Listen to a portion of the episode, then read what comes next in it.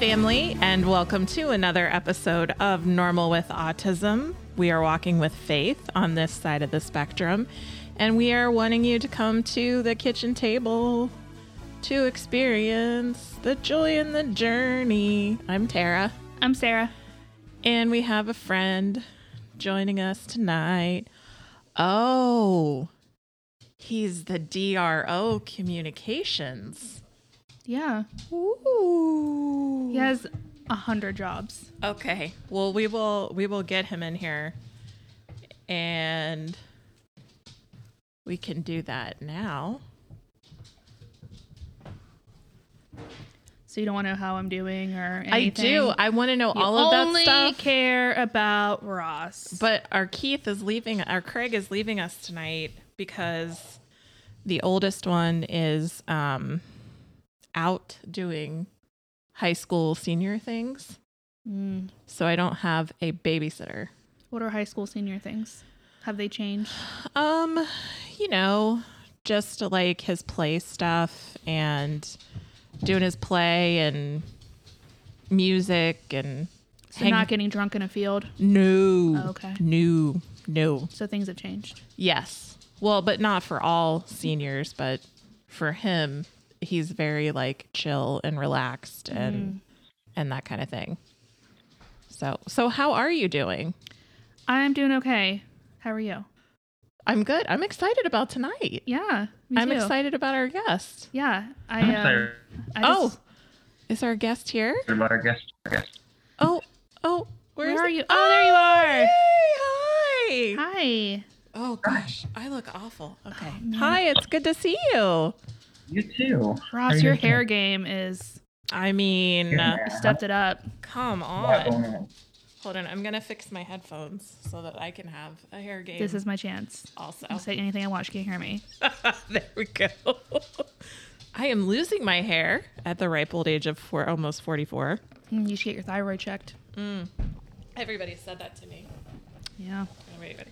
Your thyroid will ruin your life. So we want to welcome um, a special guest back to the podcast. He's, um, as Sarah would say, our returning champion. Yes.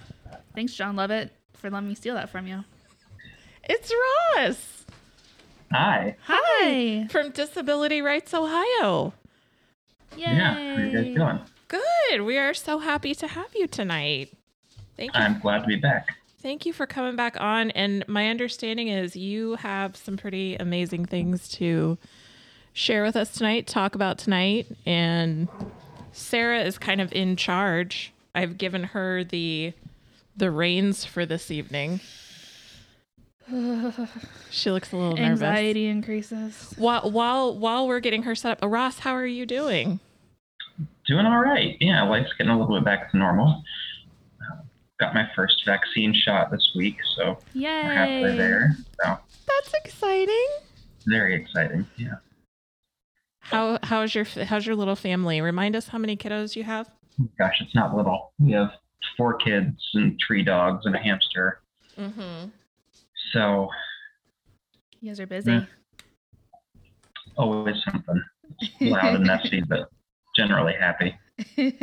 Now, are all the kiddos, are all your kiddos in school? Are they doing like hybrid or regular or what? What's We are lucky in that our district has been, um, they opened up online for anybody who wanted to do online, but they had um, full schedule in person school available from the get go, from last fall.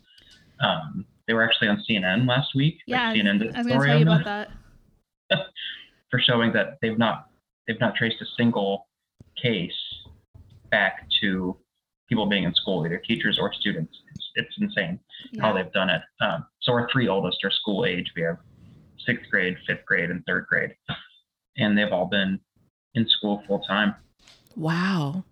I, Yeah. th- I'm That's I'm awesome. sure there are a lot of people listening right now who wish they were you to have that kind of. Working from home full time, I, I can't imagine how much different the last Right. six months or so could have been. yes, yeah. I was just talking to um, one of my girlfriends because I had to set up a an appointment for Finn recently, and where she works is where we go to see this particular developmental doctor. And we were on the phone. She's like, "Oh, it's me. Is it okay that you talk to me?" I was like, "Yeah, I don't care."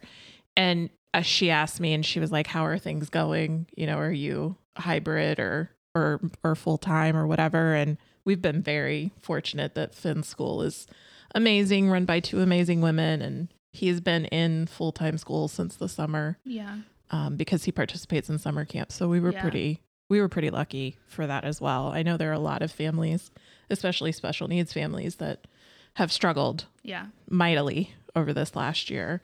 Um, so We're like a year into this, and this morning, so Caleb on his school days, he does hybrid, is very anxious. So he's like waking up at five thirty, and Matt totally forgot. And so when I was leaving for work at like seven, Winston, wa- our cat, was like meow, like meowing at his door, and I like Mhm. opened up the door, be like, "Look, he's not here," and I was like, "Caleb." Should you be awake? and he's like, "Oh my god!" And Matt's like, "I didn't even like. I can't keep the day straight. Right. Like every day runs into another day, and right. So. But he's going back to four days a week Mm-hmm. soon Mm-hmm. to in school, and he'll be excited slash anxious. I'm Yeah. sure. I think it'll be good. I think it'll be good. So Yeah. um well let's jump into things tonight, shall we? Okay. Ross, can you um, reintroduce yourself a little bit for folks who might be listening for the first time um, and didn't get to catch your last episode that you did with us? Sure. Um, Ross Music. I'm the director of communications and outreach for Disability Rights Ohio. Uh, Disability Rights Ohio is a nonprofit organization um, that's Ohio's state designated uh, protection advocacy agency. Um, so we have access authority. We conduct monitoring and investigations um, to make sure that Ohioans with disabilities um, aren't being abused, neglected, or taken advantage of. Uh, and then we have a, an intake department that handles requests for uh, short-term assistance, housing assistance, um, issues with employment, um, basically any issue that that arises for people with disabilities uh, in the state of Ohio. You know, we will field their calls and try to get them uh, the assistance that they need.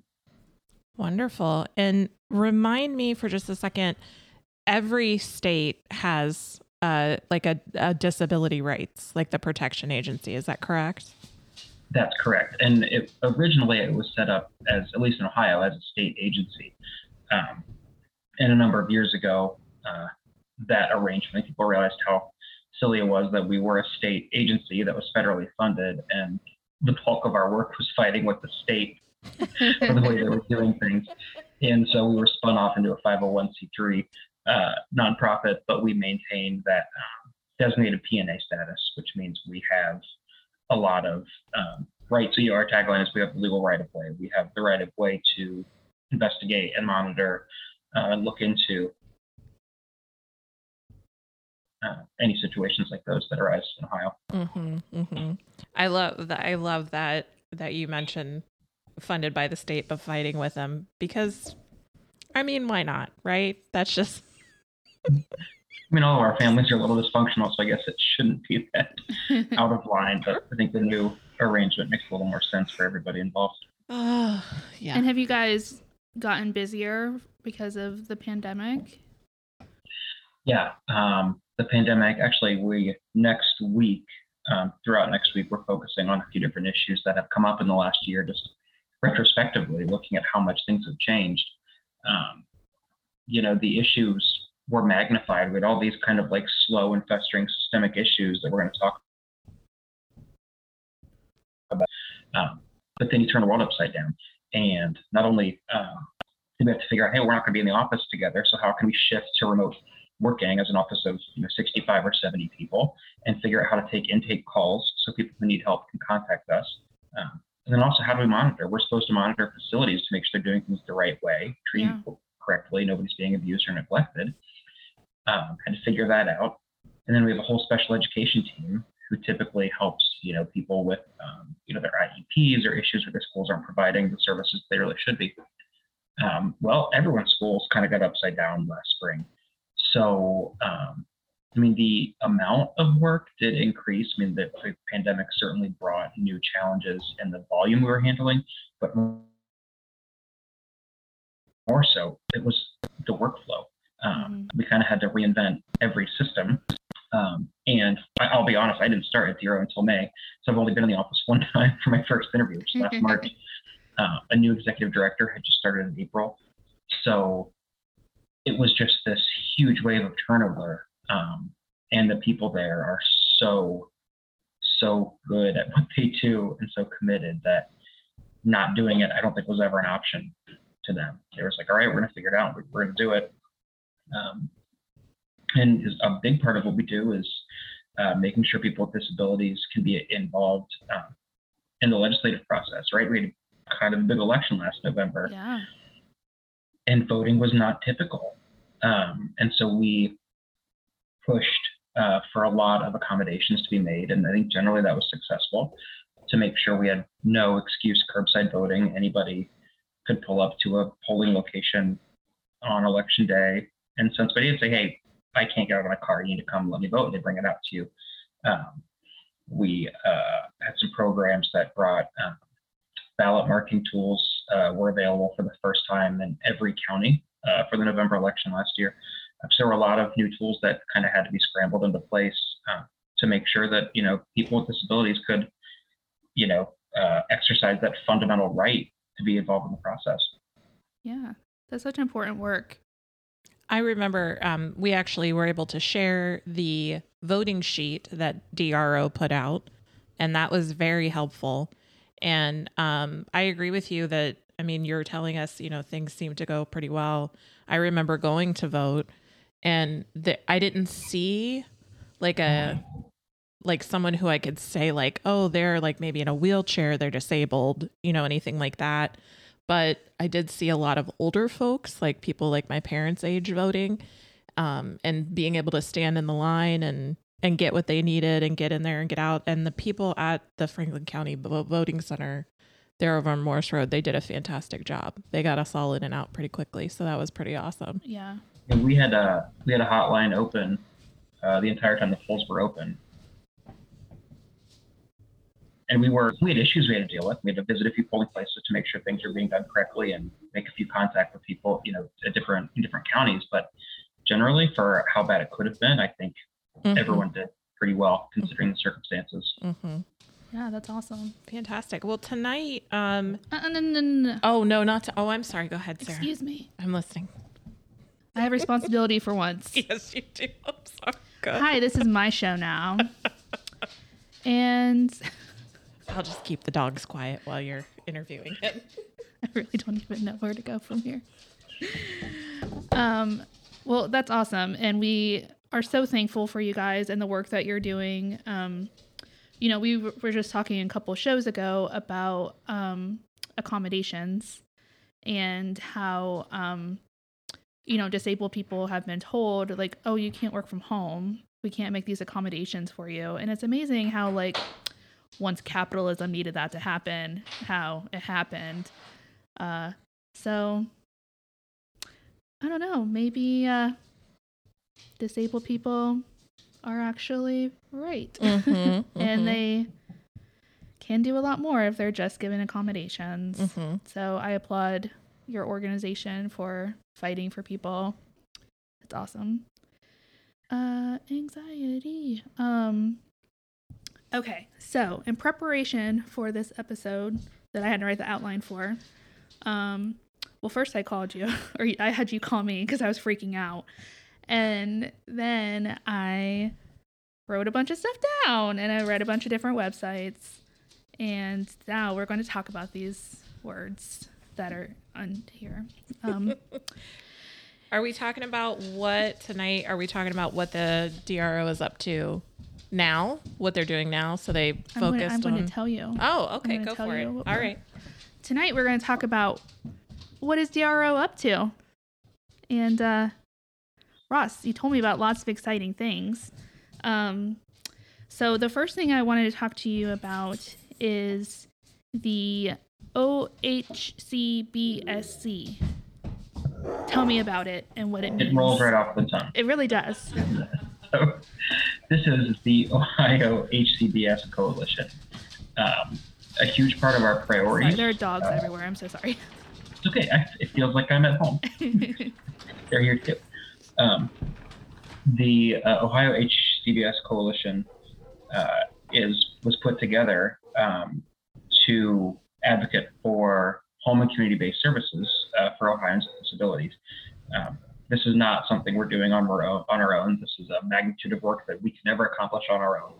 Um, this is the coalition is, is more than 50 uh, organizations and individuals who came together and said this is an issue. This is an issue where Ohio lags behind the rest of the country in making it possible for people who want to live and receive services in their communities um, to do so.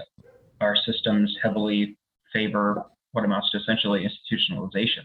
Mm-hmm. Um, if you you know want to receive care, that's what you have to do, um, and that's just not you know in looking towards uh, wanting to build a society um, of equity. And I think equity is a more important word here than equality. We don't want everyone to receive the same things. We want everyone to have the same opportunity. Um, so looking for a society of equity where people with disabilities are free to live, work, learn, go and receive services where and how they choose, you know, that's something that needs to be fixed. And so this coalition was formally launched um, last fall. Have been very active through the legislative process, uh, getting to know. Um, you know, we have a, a, new incoming legislative body that just started uh, in January. Getting to know them and really helping them understand uh, because let's be honest, unless you you are someone with a disability or are close to someone with a disability who's been in this process, your stories aren't heard. And people don't know the struggles that you go through. They think, oh, we have this really nice, you know, residential care facilities, a little barbershop, and it's cute, and that's fine. And for people who want to live in those settings, that's great. But a simple diagnosis, uh, we don't believe, should be a sentence to life in one of those facilities. If you want to live in your community and receive services in your home, you should be able to do so. And so that's um, been the big push behind this new coalition. Awesome. Very important work. Um, and I like what you said about like meeting with lawmakers because at the end of the day, you know, very little gets done without political action. Um, so I read the letter that the HCBS wrote to Governor DeWine back in August, um, and it was urging for the need to protect and expand home and community based services. And some of the statistics were eye opening. I feel like this whole year we've had all these statistics shown, like thrown at us. Um, but 57% of COVID deaths in the state of Ohio happen in long term care facilities, um, which is cr- like that's a huge number. Um, how is the pandemic like furtherly further complicated? No, furtherly is not a word. how is it further complicated access to home and community services? Well, to me, I think it's best to look at it as if you have a house, and every time you pull up the house, you look at the roof, you're like, oh, I'm going to need to redo the roof soon. You start notice there's little little spots on your ceiling where a little bit of water is being through. You know there's a problem and you're thinking at some point that's to be dealt with. If you get a flood, you know, a huge thunderstorm comes through and dumps two inches of rain, your roof's going to cave in, right? The event happened that um, showed just how bad that was. Mm-hmm. And the pandemic was the flood, right? These little issues have been there, the cracks have been there. Um, it's needed addressed for a long time. But, you know, when the pandemic came, we had a ton of people who didn't want to have to live in a facility were there because it was their only option. It was the only way, that, only way they could get their services or, or have the funding for their services. So they were stuck in there. And then so many of those people died. Mm-hmm. Um, it's a shame that it got that far. It never should have been like that. But it happened. And, you know, well, when the roof caves in because the flood, everyone looks and says, okay, we have to do something about that. And, you know, not that anything good can come of a situation like that where so many lives were lost needlessly. But we can look at that and we can say we all agree now what we have isn't working. Um, and it was uh, actually a little bit um, reassuring when the uh, the governor's draft proposal, the biennial budget, which will be the 2022-2023 budget, uh, came out a few weeks ago. It actually had in the very first draft that was released an increase in funding for these sorts of services. Um, no, we are obviously pushing for more because we don't think it's enough, but at least you know the the Republican governor in a very red state is recognizing that and starting to allocate funding that way. So I think that's a a pretty great first step. Yeah, definitely, for sure. Do you have any um, thoughts about maybe what pushed our legislature to go into that direction? Um, I think there's just more voices, you know, one voice or one organization's voice pointing this out, saying this needs to change. It's easy to ignore, right? There's a lot of noise out there. Um, you know, I think our coalition might be part of that, you know, 50 voices in unison saying this needs to change. Mm-hmm. Um, but I think it's that partnered with just the awareness now of the issue um, that happened because of the pandemic. I mean, it's it's a really sad and kind of gross statistic mm-hmm. to say, you know, we're the wealthiest nation in the world. You know, we're the freest country in the world, unless you have a disability, and then you know you're stuck in a home and you get exposed to COVID because you can't get out. Um, so I think it's it's you know part situational and part um, effective advocacy finally happening at a loud enough volume.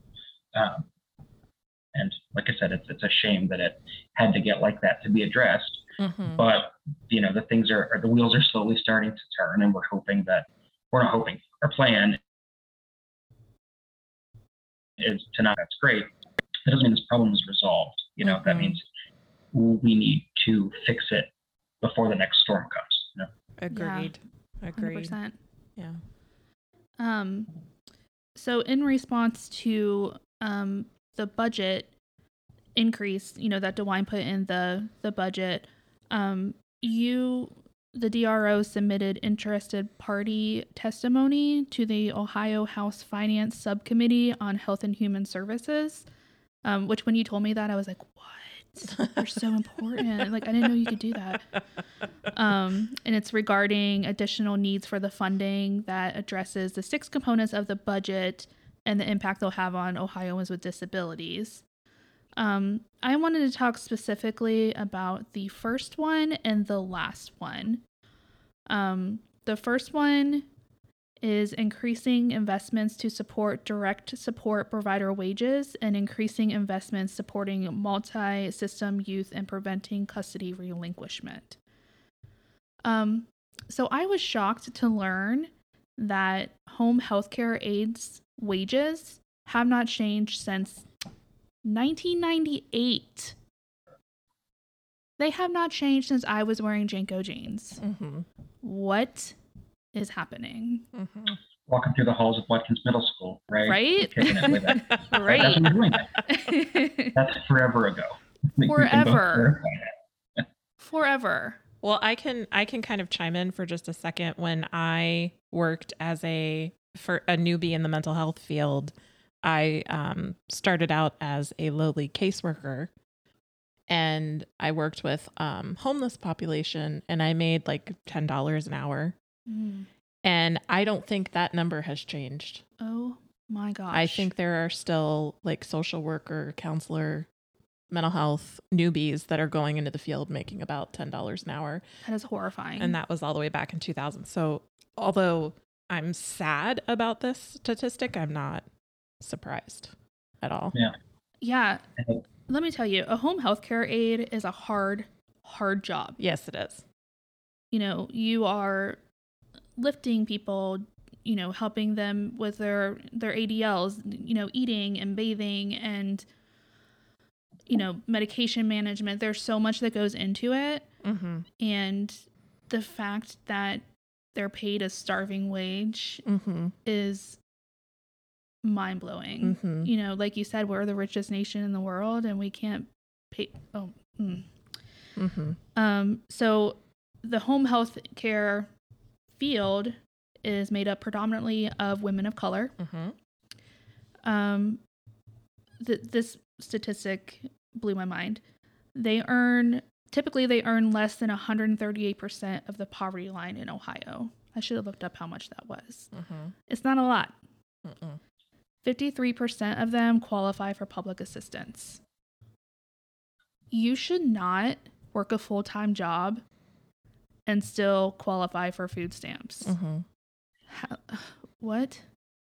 it's you know in our society the money goes towards the attention Yeah. right and there are a lot of jobs that you know people aren't aware of or don't have the visibility of and they're just not considered important um, in this whole discussion what really kind of grabbed me and put everything into focus um, was that looking at all these issues separately um, they're never going to be dealt with because you know it is a racial inequality issue right? It is a wage equity issue. It's a health and safety issue.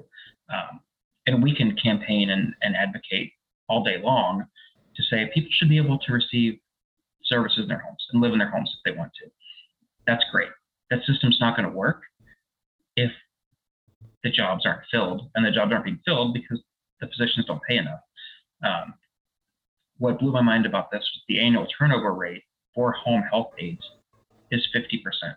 Wow. I believe So it. the pool, the pool of people who are in people's homes taking care of them, um, you know, every year half of them are gone and new people come in. Um, the overall labor market rate is like three and a half or four percent. Wow. For this position, it's 50%. That's not sustainable. That's never going to work. No. Um, so that's why, like, that's the first item we put in this testimony is, you know, this is a systemic issue. This is a rope around the leg of any other efforts to try and improve the situation, you know, and that we can't, we can't just pretend like well, we build the system and everything else will just work out. Right. You know, decades now have shown that doesn't happen. There needs to be a holistic approach to providing these home community-based services and adequate wages for the people doing the work to enable people with disabilities to live and receive care in their homes and communities is a huge part of it. And this is the first time it's really gotten a lot of noise about being addressed. Wow. Yeah. Um, I mean, me and Tara, we have experienced this firsthand. Owen has a Medicare, um, or no, a Medicaid waiver through the state, uh, which gives him, you know, a bucket of money that we can spend on respite care, is how we choose to use it. Um, so we have, you know, funding for a provider to come in our house for so many hours a week and hang out with Owen um, you know, help him with his activities of daily living and, you know, just give us a little bit of a break. Um, we lost our provider in April of 2020. Um, she was through an agency, and the agency just called us and they're like, Yeah, we don't accept your waiver anymore. Bye. And we've been looking for a new provider ever since. Um, we were approved in December through another agency and they're like, "Yeah, we'll let you know when we have someone that can do it." We don't have anyone hired. like it's impossible to actually it's impossible to get the funding in the first place. But then to fi- actually find someone that can provide the services is impossible because it doesn't pay enough. And I think the it doesn't pay enough, and unfortunately, sometimes the training is all over the place. Mm. Um, but definitely the pay is, I mean, you know, yes, a lot of uh, college kids sometimes will fill these jobs. Um, but even they want to be paid kind of like a living wage. Um, so it And would they make, deserve it. I know. So it would make sense that it it I, it absolutely makes sense that we're addressing the wage issue in this entire problem, um, because you're right. If we don't, um, it's just going to keep going around and around and around. Yeah, that makes absolute sense. yeah, and I know that some um, families pay their providers above and beyond Mm-hmm. what they receive from you know their employer just so they can get someone um it's obscene um yeah and then you know f- even finding someone that accepts medicaid or you know the medicaid waiver can be really difficult because medicaid doesn't reimburse very much Mm-hmm. so it's great to like have all these services quote unquote available, but if you can't actually access them, what good are they doing? Mm-hmm. Mm-hmm. So I think it's I think it's great that that's the first uh, Um, issue something that you want to address. Yeah, uh, a small victory here. So we have had ongoing litigation going back to, I think in 2014, Disability Rights Ohio sued um, then Governor Kasich, and then the lawsuit actually dragged had to be renamed to uh, versus DeWine, um, and then was settled last year. And as part of the settlement, um, the state made something like 750 or so new waivers, uh, state waivers available, people who are living in certain facilities in the state of Ohio, um, to then take advantage of that waiver to you know, receive services in their home. Um, and just last week, we started doing virtual visits into facilities to let people know about this because half of them um, were still available, uh, hadn't been taken advantage of. So even after you got the victory of you know the settlement and um, the uh, waivers becoming available, then the hill is well, how do we, in the middle of a pandemic, let people know about that? Mm-hmm. Yeah. You know, um, the data from the state. I mean, this is the state's data that shows uh, around 98% of people who chose to leave a facility and live in a home or community-based setting was happy with their decision. So you're 98% Wow. success rate. You know, and that's the state's numbers. you know, Yeah. it's not like you can really question the source. Right. Um, and so now the Hill is just making sure, okay, these waivers are still out there. We've got to make sure people know about them. So it's not always just about improving the system or fixing the systemic parts. Mm-hmm. People have to know what they're able to do. And that's why um, loud advocacy uh, and communication is, is so important. Can I just clarify, just to, to make sure that I'm I am um, tracking with you in terms of uh, exactly what we're talking about this evening? So we are talking about like the community-based services versus the residential or institutional-based services. And when you say um, residential or institutional, are we talking about kids, adolescents, and adults? That we have like all of those here in Ohio? I'm not Yeah. sure. I don't know if many people would be familiar with kind of what the choices of institutions are or residentials are or like that they even have community choices that are available to them. Yeah, I mean, the bulk of residential care in Ohio is privatized. Okay. So it's, it's for-profit businesses. Um, anytime there's money flowing like that, like, you know, we're doing virtual visits, this, like I said, starting this week, um, because we have the legal access and right to, but we're going into a business and telling people who the business is making money off of, you can get a state waiver and be somewhere else. Mm-hmm. Mm-hmm. Um, so just the whole idea of, you know, for-profit healthcare, I think is, is hugely problematic here with, you know, so much of the state's care system being privatized. I agree. I agree. And just for full disclosure, I have worked in an adolescent residential facility. I did for a little while. Um, and I also did community based settings with adults. Um, I did some time in uh, group home, again, as like a caseworker kind of person, overseer, if you will. So I can very clearly picture the differences kind of between the two. Um, and I just want to make sure that our listeners are able to kind of visualize that as well um, when they're thinking about like these differences between a community based service and what we would call like a residential or institutional based service. Yeah, and also I think when you think residential, it's not like the movies. Everyone's not wearing, you know, a straight jacket. Um, it's not Girl Interrupted. Great movie. Um, you know, it's It really looks different based on where the the institution is. yeah. Um, there are two institutions that I can think of, two residential places for adolescents that I can think of that are just very different. In part of what um, Ross mentioned was the fact that they're privatized, you know, they're owned for profit. So the the the company, the people in charge of running that company, have very different ideas about what works and what doesn't when it comes, you know, based on either treatment or, um, you know, how this facility is set up or what services they might provide.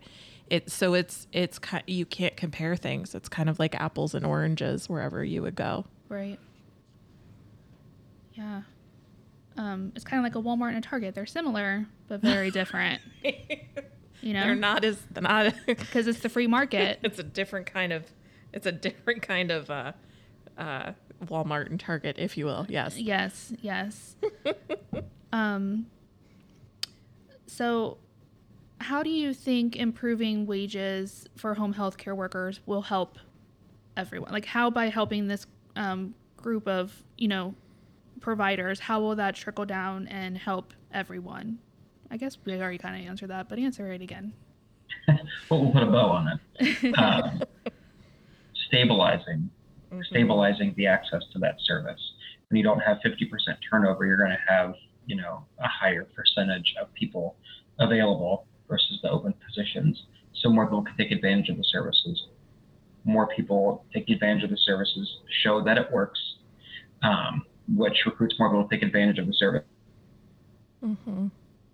services, which um, increases demand on more people to fill these positions. And if they're, you know, not high grossing but competitive wages, if we're not fighting for a ton here, um, then you know the demand will create new positions, which um, then raises, you know, the quality of life for these positions that are typically, like you said, female minorities. Mhm. Um, it just it it addresses a lot of a lot of different issues that we viewed kind of as silos, with one, you know, pretty simple thing. Hey, these people need to make more. Mm-hmm.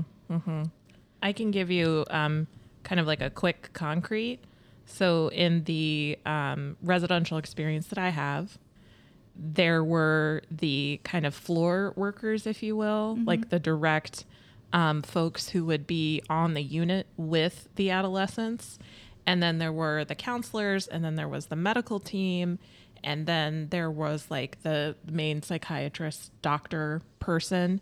Um, most of the unit or the floor workers were minority um, men and women, um, making probably half or a third of probably what I would have made um, while I was there as a counselor. And they're the ones who are spending an entire eight to 12 hour shift with the actual patient or with the actual client. And I may only see the client probably an hour, you know, because Wow. I have a caseload of like 20 kids or 20 adults. And so I'm only seeing the client one hour for that day. I'm making a heck of a lot more money, but the person who's responsible for being with them for like an eight hour shift, they're not being, um, I think, fairly compensated Yeah. for the amount of work we expect them to do. And that is a valuable, you know, human being relationship that they are in charge of for eight hours of the day. And so to not give them a living wage, I think is just, it's ridiculous. But that's what It's gross. we're dealing with. Shameful. I think all of us kind of look at that and say, we should be better than this. Mm-hmm. Yeah. I agree. Yeah. Ugh. So we talked about the first thing you wanted to talk about in terms of the um, uh, the wage increase, but now you also wanted to talk about the preventing custody relinquishment. And I am not, um, I don't have a lot of experience in this, but I know that you've done your research. On Yeah. So I um this gets me super fired up. Um so in the state of Ohio, and this is how it was a while ago. I know that there are people fighting to change this. I as far as I know, it's still the way things are done. Um in order to have residential treatment paid for, insurance companies don't cover it. Um, in order to have long-term long-term stays in residential care facilities covered, paid for, you have to relinquish custody of your child to the state. CPS gets involved, they take custody of your child, and then they pay for them to go to residential. And then theoretically, you get custody of them back, you know, six months a year after they've been discharged. Um, first of all, my first question is why and what and who thought of this because this is terrible um how come if the state can pay for my son to get residential treatment when they're in their custody, why can't they pay for it when he's in my custody? Or why can't my insurance company be compelled to pay for it? Um, because I can tell you if they're going to residential treatment, pretty much all avenues have been exhausted. No one wants to give their kid up for treatment, you know, to go to a residential facility. Like people don't want that. But if it gets to a point where they're not safe, you know, we have had this conversation, me and my husband. Um, you know, Owen was unsafe for a long time. And unfortunately, he was too, he was actually too young to go to residential. Like, we were told, just try to hang in there until he's 10 and he can go to residential. And we're like, well, that's not an option for us. Like, what are you talking about? Um, you know, so we had to have a conversation of like, what's our line in the sand of he can't be here anymore as a safety issue for our oldest son. Um, and when I asked that question, this is what we were told: "Oh, you'll have to give up custody." Um, I don't know if this is how it's done in other states, but um, that's traumatic. It's uh, there's just so many things that I could say about it, and none of them are good. It's kind of indescribable. So, uh, yeah, that is a good question. Are you able to help us with that of the the why? I have never ever heard a reasonable explanation as to why custody of the child is a part of this. Um, you know, and and this is this is something we specifically outlined in this interested party testimony for the budget because it's, you know, we keep talking about the importance of access to home community-based services, right? That's anybody, you know, children, I think especially, who are far more likely to do um, better in a home or community-based setting, who want to receive their care there should be able to. So we know that's important. So then, why have we allowed this connection to be made between, you know, and it's not just being able to receive um, residential care, it's being able to pay for residential care, right? Like this literally comes down to the connection between the money and whose custody the child is in. Um, and residential care can cost up to ten thousand dollars a day, so it's not like you can pay out of pocket. Mm-hmm. Yeah. Sorry, I interrupted. It's, um, yeah, it's. Uh, I don't know. I've not ever heard a good explanation for it, and and just you know, not that the well-being of a child should ever come down to dollars, but you have to understand how much more expensive things get for the state when they take on the, child, the custody of a child. Like then there's more caseworking involved, and there's more hours being billed. Um, it doesn't make any sense for any, and I don't think it's an intentional connection that was made. I think at some point these systems all kind of developed without much regulation, without much oversight, and without much intersectionality. They all just kind of sprung up around each other. And I think this is a consequence, not a design. Um, but now people are finally saying, well, we're finally saying it needs fixed, Yeah. Mhm. right? Like these kids don't have much of a voice in a legislative body. These parents are largely worked to death trying to take care of their kids. They don't Mhm. they don't have the time to organize and rally, go to the state house, Mm-hmm. Mm-hmm. say, hey, fix this. Some of the, you know, they need to be given a voice. Um, and, you know, I think with such important um, importance being placed on the home community-based services, that, you know, our team thought this was a perfect time to bring this up. And so I know we're calling for additional state waivers for youth. Um, you know, and I think that that connection is one that really needs to be looked at. Uh, that's why we are supposedly an enlightened society. Why is Yeah. that still something we're discussing? It almost feels like a slap in the face. Like, oh, you need help so bad? Fine, we'll take your kid. Like, that's not helpful. What do you What do you mean? Mm-hmm. Um, and it does like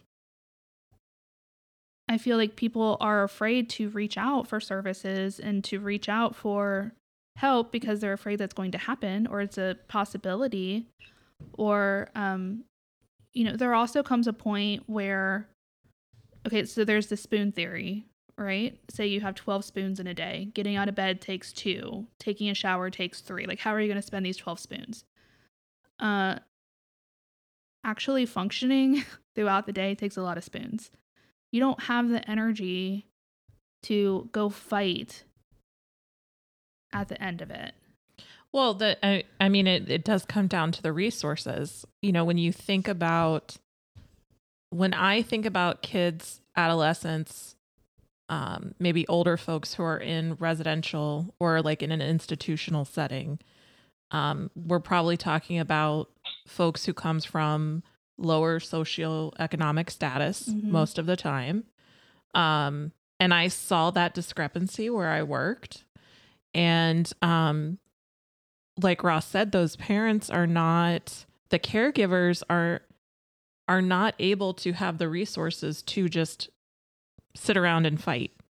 You know, spend the time, spend several hours talking to different people, spend several phone calls. I mean, I know what it's like to fight the insurance just for something that's like basic and that's needed. But then to have that whole conversation about like giving up custody of a child or what that looks like, I can't I can't imagine what that would be like to go through and to have those resources to be able to fight that fight. It's just not I don't think it's there for them. right. And that should not be something that's held against them right. for that because that's not their doing. And then what happens when you're discharged? You know, Owen has all these services set up. Like, if he goes residential, does he come out and all that's gone? Do we have to start all over and get on another waiting list for eight months? Like, it's just not. um I don't know. It doesn't make sense. Make it make sense, Ross. Oh boy, Um, I I can't. I'll say this is my opinion, and I can't say this definitely speaks for the exact um, legal opinion of, of DRO, but the custody of a child should be direct, directly tied to the safety and well-being of that child. Mhm. It shouldn't be connected to the way the dollars flow for the child to receive the services that they need. Mm-hmm. Absolutely. And I don't think that's a controversial take. Mm-mm. Shouldn't be. You wouldn't You think it would be. Um so you've also told me about some other exciting things that you guys have got going on. One thing we're very excited about here on this show is um I will say reallocating funds from the police. We we kind of go back and forth on defund the police. I am a bigger fan of reallocate the police. That's not as snappy though. um, basically, investing money in community services in addition to police. You know, why the police get all the fun? Um, let's So- put some money in community and see if that helps. Yeah, we have two um, two kind of uh, actions right now um, that have gotten into this space. The first one actually came out last fall, and that is um, a couple of you know really skilled um, uh, lawyers and legal advocates dug in and did research and just investigated um, the intersectionality of uh, disability and race and encounter the police. Um, you know, last summer, I think just collectively as a society, we finally reached a point where we couldn't look away anymore. We get fired up and pissed off about one situation and be on the news for a week, and then we forget about it, go back to normal life. We finally boiled over to the point where we said, we're not going to let this go. So that came, and in this, it's a really, really well, um, well written report. Uh, I think explains it in a way that makes sense. It's available on our website. But the takeaway is people with disabilities account for roughly 20% of the population. People with disabilities are 30 to 50 more likely to be killed by police than people without. And there's a lot of different directions you can take that, but police are typically not trained in how to deal with people who are having a mental health crisis. You know, um, so once we put that report out, uh, we started working on some more localized efforts and actually engaged with Columbus City Council on um, and encourage them to reimagine our police force. You know, the, the messaging around defund um, as a communications person, I think, has been problematic from the start. Um, but really looking into who is most properly equipped to deal with these sorts of issues. So we uh, sent a letter to City Council two weeks ago asking them to examine the Cahoots model, um, which I think most people are familiar with, that allocates people with mental health training and therapists and people who are, are equipped to respond to these type of mental health crises. And, you know, honestly, they need to show up with like a sweater and a coffee and not a gun and a pair of handcuffs and just be ready to, to talk when, no matter how much de escalation a police officer has, a black and white car with lights on pulling up and a person getting out in a uniform with a gun on their hip and, you know, handcuffs on their belt. That by nature escalates the situation, right? Mm-hmm. You, you can't make a case that doesn't. And that's not being anti police. That's not believing that police are intentionally targeting people with disabilities. I don't think anyone would say that with a straight face. But the systems of policing that we have built inherently are more dangerous to people with disabilities than people without. The data supports that. It's difficult to argue against. So we've said, okay, we identified the problem. That's great. We complain about problems all day long. Let's Mhm. talk about solutions. And this is one that I think is, is fairly low risk. And, you know, if you could get out of the Facebook tribalism of, of, you know, which side of the coin you sit on, it makes a lot of sense. hmm Yeah, I think um, I, I think you're right. When people hear defund the police, they stop listening. Um, and they, you know, they go on the offensive. Um, we're we are not anti-police by any stretch of the imagination. We want the police to be able to do what the police are supposed to do. You know, go catch burglars, go catch rapists. That's what we want you to do. I don't need a police officer when my son is in a mental health crisis. I need a trained professional that can de escalate the situation and, you know, hopefully have a positive outcome. um,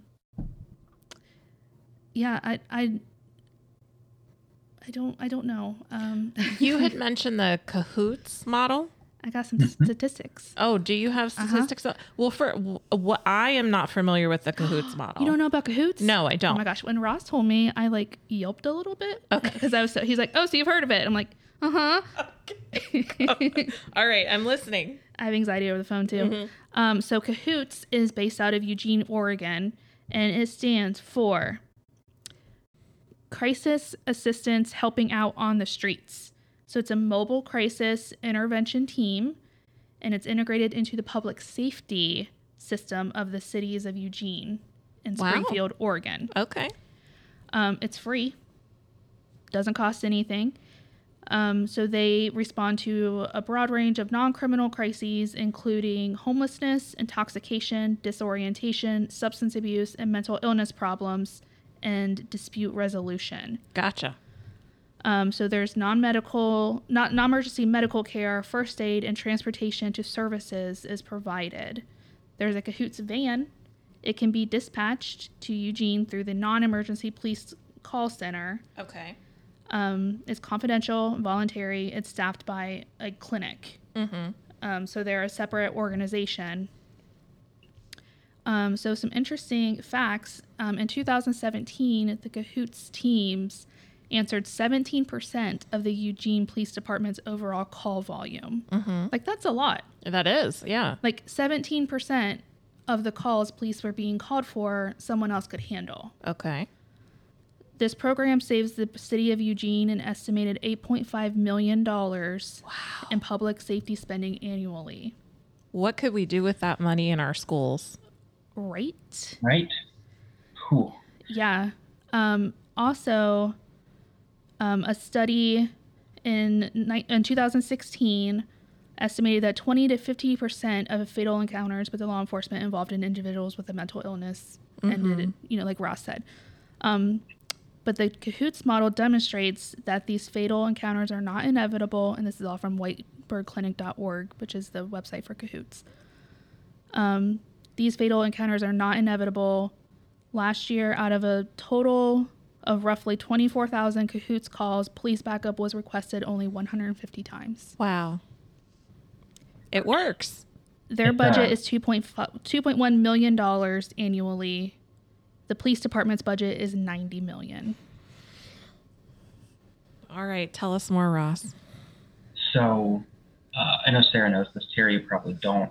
For a huge portion of my career, 12 years, I worked in television news. I was a journalist. Um, I ran the assignment desk uh, at WSYX here in Columbus for two years, right out of college, and then uh, 10 years at, at Channel 10.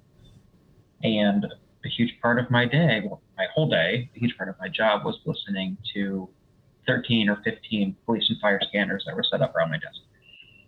So I can tell you, like, I understand both the volume of calls for service that a public safety department will receive and the way that so many of those calls could be better handled than by sending armed uniformed officers. Um, I think, you know, in society, we have a place for policing. We will always need police officers to help keep people safe, and that should be the mission. But we've just let ourselves use that as any sort of thing that needs done, well, we'll just send the police. And we're seeing now how our systems are set up and the situations that that creates. And I think um, Sarah saying that you know these fatal encounters aren't inevitable, and that's that's exactly right. There are so many people who are dead because they had an encounter with police while they were having a mental health crisis hmm those people, we should have had not just services to prevent the police from getting to them and that being the outcome, them being shot. They should have had access to safe services to help avoid the situation. Um, the gentleman, I think it was in it was the end of last year in Rochester, hmm um, who you know was having a mental health crisis, was naked in the middle of the street, and the police officers put a spit hood over them, one of those metal mesh hoods tightened around his neck, and they took him down. Down, and while his face was pressed into the mesh against the ground, he was killed. And he Um, was handcuffed, was correct? unnecessary. It was completely avoidable. He was handcuffed, and there's no criminal charges because you know the police really didn't do anything against what they were trained to do, and that's every time this debate pops up, and I'll be totally transparent. I've stopped posting about it really on social media. I don't talk about it because I know what the argument's going to be before it happens, and I just I don't want to spend that much energy on it in my personal life. Um, but um, this isn't being anti-cop. I don't think you know most of the most police officers I think are, are good and doing these for the right reasons. It's an examination of the systems that our society has built, and once you can remove, you know, the individual out of it and say, I'm not saying you're bad. There definitely are, as we're seeing in a few trials that are ongoing and upcoming, but it's our systems. And until we can step back and look at uh, the broad range of systems that we've built and the way that they negatively impact minorities, people with disabilities, people, um, you know, different races, uh, religions, nationalities, it's not going to get better. Um, and I, it's, I hate that it's taken so many situations and so many deaths to get there, but we're here, and an organization like ours can't take our foot off the gas. And so um, I encourage everyone to go. The, the report is available on our website. Um, the policing report. It's not a heavy read. It's not going to put you to sleep. It's a nice, pretty easy read, but it explains everything so well. And then once that was out there, then we kind of localized, and I, I think the city has been receptive to at least discussing this. And Good. if you can get a conversation, that's an opportunity, right? And that's that's what we're trying to do. Yeah, I think especially um, the part where it saves money will um, perk some ears. And unfortunately, you know, we talk about this a lot on the show. When it comes to disabled people versus money, people don't win very often. Mm-hmm. Well, it's the universal thread of healthcare for profit. And then, you know, then you get into the prison industrial complex and there's private prisons. So it's prison for profit. And just that whole system, like Ross is saying, all of the systems that we've set up, we need to re examine them and and actually have them work for the good of the people and not so much about the dollars. Yeah, we don't have to keep doing what we've always done. Mm-hmm. you know, when you know better, you do better. Mm-hmm. Our job is making you know better Mm-hmm. so that you can do better. Mm-hmm. I know this isn't on the outline, so I'm going to deviate a bit. Sarah, I apologize. Your outline was still well done. But Just this broke is out a cold sweat. the, the topic brought it up. Um, uh, our, our system of incarceration, right, in the prison industrial complex. We put out an investigative report the end of last year about the Cuyahoga County Jail, um, which you know, if you even remotely tune into news in the state of Ohio, or especially in Northeast Ohio, you know that this this facility has had a lot of problems for a long time. Um, we had like a two-year investigation where um, we found so many issues, and it's you know access to adequate physical health care was problematic. Access to any mental health care was problematic. So those two things were putting people in a box, barely taking care of their physical needs and totally neglecting their you know mental health needs. And then um, part of the clinic where they could receive services and part of the shower rooms were completely inaccessible to people in wheelchairs who need other um, help moving around. So, as if you know, incarcerating people wasn't dehumanizing enough, we're Mhm. further victimizing them while they're behind bars. And with Cuyahoga County is a jail, that's not a prison.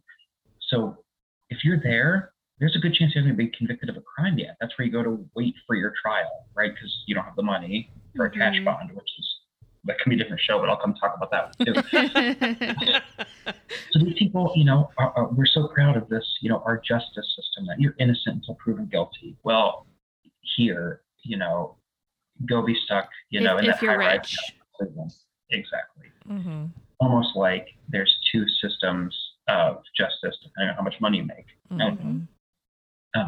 So that report is also available, and um, it was a little bit enlightening that during a committee meeting at the State House just like two weeks ago, uh, a representative from the Cleveland area actually asked the Ohio Director of uh, uh, Department of Corrections specifically about our report, saying, "Hey, you know, this pretty small organization based in Columbus managed to find all these issues. Can you answer for this?" And there wasn't an answer, but I felt like that was a good first step. You know, Mm-hmm. Yeah. the problems are brought to light, and these these people don't have voices. You know, if, if you find yourself in the Cuyahoga County Jail, you probably don't have much of a platform. You probably don't have much of an avenue to advocate for yourself. Um, and so then, who's going to speak up? Sure, treat them treat them like crap in there. It doesn't matter. Um, so uh, it's you know it's just another another part of this that you know is so separate and so connected that you know so you almost don't know where to start. Mm-hmm. Wow. Yeah. It's like every new topic is worse than the last. It just takes you down another rabbit hole of, of A rabbit hole of shame. That's the name of this episode. what are we doing to each other? Yeah. In the words of the great Jerry Springer, take care of others or something like that. Something like that. So, the takeaways that I have kind of so far from the evening of speaking with you, Ross, is that um, healthcare for profit doesn't seem to be working, especially when it comes to mental health and our kind of our institutions. Um, and we want to push for community versus residential or institutional. Um, and then custody relinqu- relinquishment is just ridiculous And gross. and gross, basically.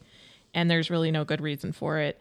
And um, hopefully, we're getting a Cahoots program sometime soon here in Columbus. Is that right? I wouldn't say we're hopefully getting one soon. I think we have raised the issue with city council and we have their attention. Okay. We've started a dialogue. Mm-hmm. Yeah. Okay. It's a So 1st we're- step. We're in the diplomacy phase. We have many steps to go. Mhm. Um, but at this phase, we just can't let them forget that the first conversation happened. Right. Um, you know, that's the hardest part. You get your foot in the door. Uh, once you get a chance to make your case, mm-hmm. you just got to keep going. And that's that's where we are. So, what do we want our average? What should our average maybe person who is listening that doesn't have either a disabled loved one in their lives or is an actually disabled person? What should we be directing them to do in terms of um, supporting the DRO? The best thing you can do is be informed. Um, follow us on Facebook and Twitter. I promise I won't spam you. That's everything that's there is, is me posting. Um, we're not going to blow you up, um, but it just really will help you understand not just the result of the issues, but the root causes of the issues. And there are plenty of ways you can get involved. And it might be, you know, we'll put out an alert that, hey, you know, here's the issue we're facing. This is our proposal. Can you contact your representative at the state level and see if you can fix this? Um, I think the biggest issue right now is helping people be informed. Mm-hmm. Um, so many people go through life without a disability or without, you know, being close to a loved one who has a disability, and they have no idea. And a lot of them think that they know. Mm-hmm. They don't know what they don't know. You know, Mm-hmm. as difficult as that can be to chase. Um, that's the biggest thing people can do is be informed. And once you're informed, I think a path will show itself to you. If you have a little time where you can get involved, um, that's all it takes is people who don't have that direct connection, but the desire to make you know life better. Our our founding mission is to foster a society where um, the rights enjoy or the rights of the majority are enjoyed by all. Mm. Mm, Oh, we live in a free and equal society, but that is absolutely not true. not even close. Mm-mm. Mm-mm. Yeah. So I think that's a mission that everyone can get behind. And, you know, we're not going to hit you up asking for money. We're funded by federal grants. So this isn't ever really a fundraising operation. Um, it's an educational advocacy and involvement. That's all we're asking for. Mm-hmm. Like a almost like a hearts and minds kind of thing. Exactly. Okay. Well, we will post links um, to the DRO. We'll make sure we get those links to the reports you mentioned as well. And I do have one question for you, Ross. It's Okay. a little um we've started to end the show on a happy note, or at least tried, uh, where we talk about something good that's happening in our lives. We call this segment Are you ready? Take no shit, only vitamins. So, how are you taking no shit and only vitamins what's, right now? what's something good in your life right So, now? for example, mine is that there's a new Amy Poehler movie about a feminist res- revolution out on Netflix. and I watched it at work yesterday. okay. And today I watched Titanic. Okay. That's it. That's all. That's all I had to be happy about. That's all you want. You want. That's phenomenal. Um, mine uh, name is super important to me. Um, as you can see, there's drums all around me in this room. Um, today, I was back, I teach high school percussion at Watkins Memorial High School. Today, I was back with my students, and we actually got to go to the middle school and recruit for next year's group. Aw. Aw, that's awesome. mask up, and I actually got to sit in with the seventh grade band and play a little bit. With that was fun, you know. Wow. Um, and the the band band that I'm in, we're starting to gig out again in in a safe manner. So we played last week. We played tomorrow night, and we have some gigs coming. Nice. coming up throughout the rest of the summer. So it's just nice to be making music again. That's awesome. Tara's having a big uh, birthday party uh, with a band if you'd like to come. Is that my is that my happy thing?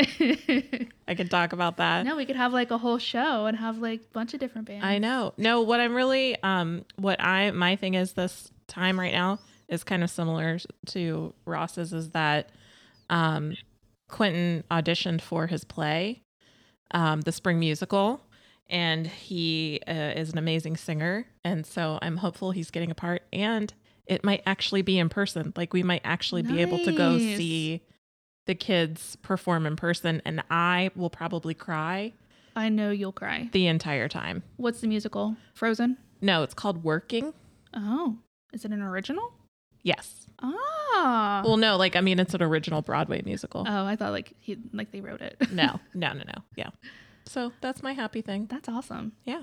That's awesome. Ross, thank you so much for joining us again tonight. You're the best.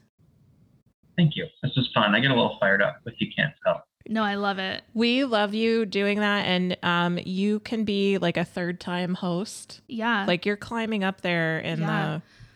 the. uh, honestly, you're one of our most popular episodes. Yes. Uh, you got more downloads than Rob Bell, Just putting that out there. who is Tara's Tina Fey. Can you Yeah, this is all imagine? happening so fast. The room's Yes. spinning. You're basically a celebrity. So you have to write a book now and go on a national speaking tour. Oh my gosh! In all my spare time. And you have to put you have to thank us in the acknowledgments Right.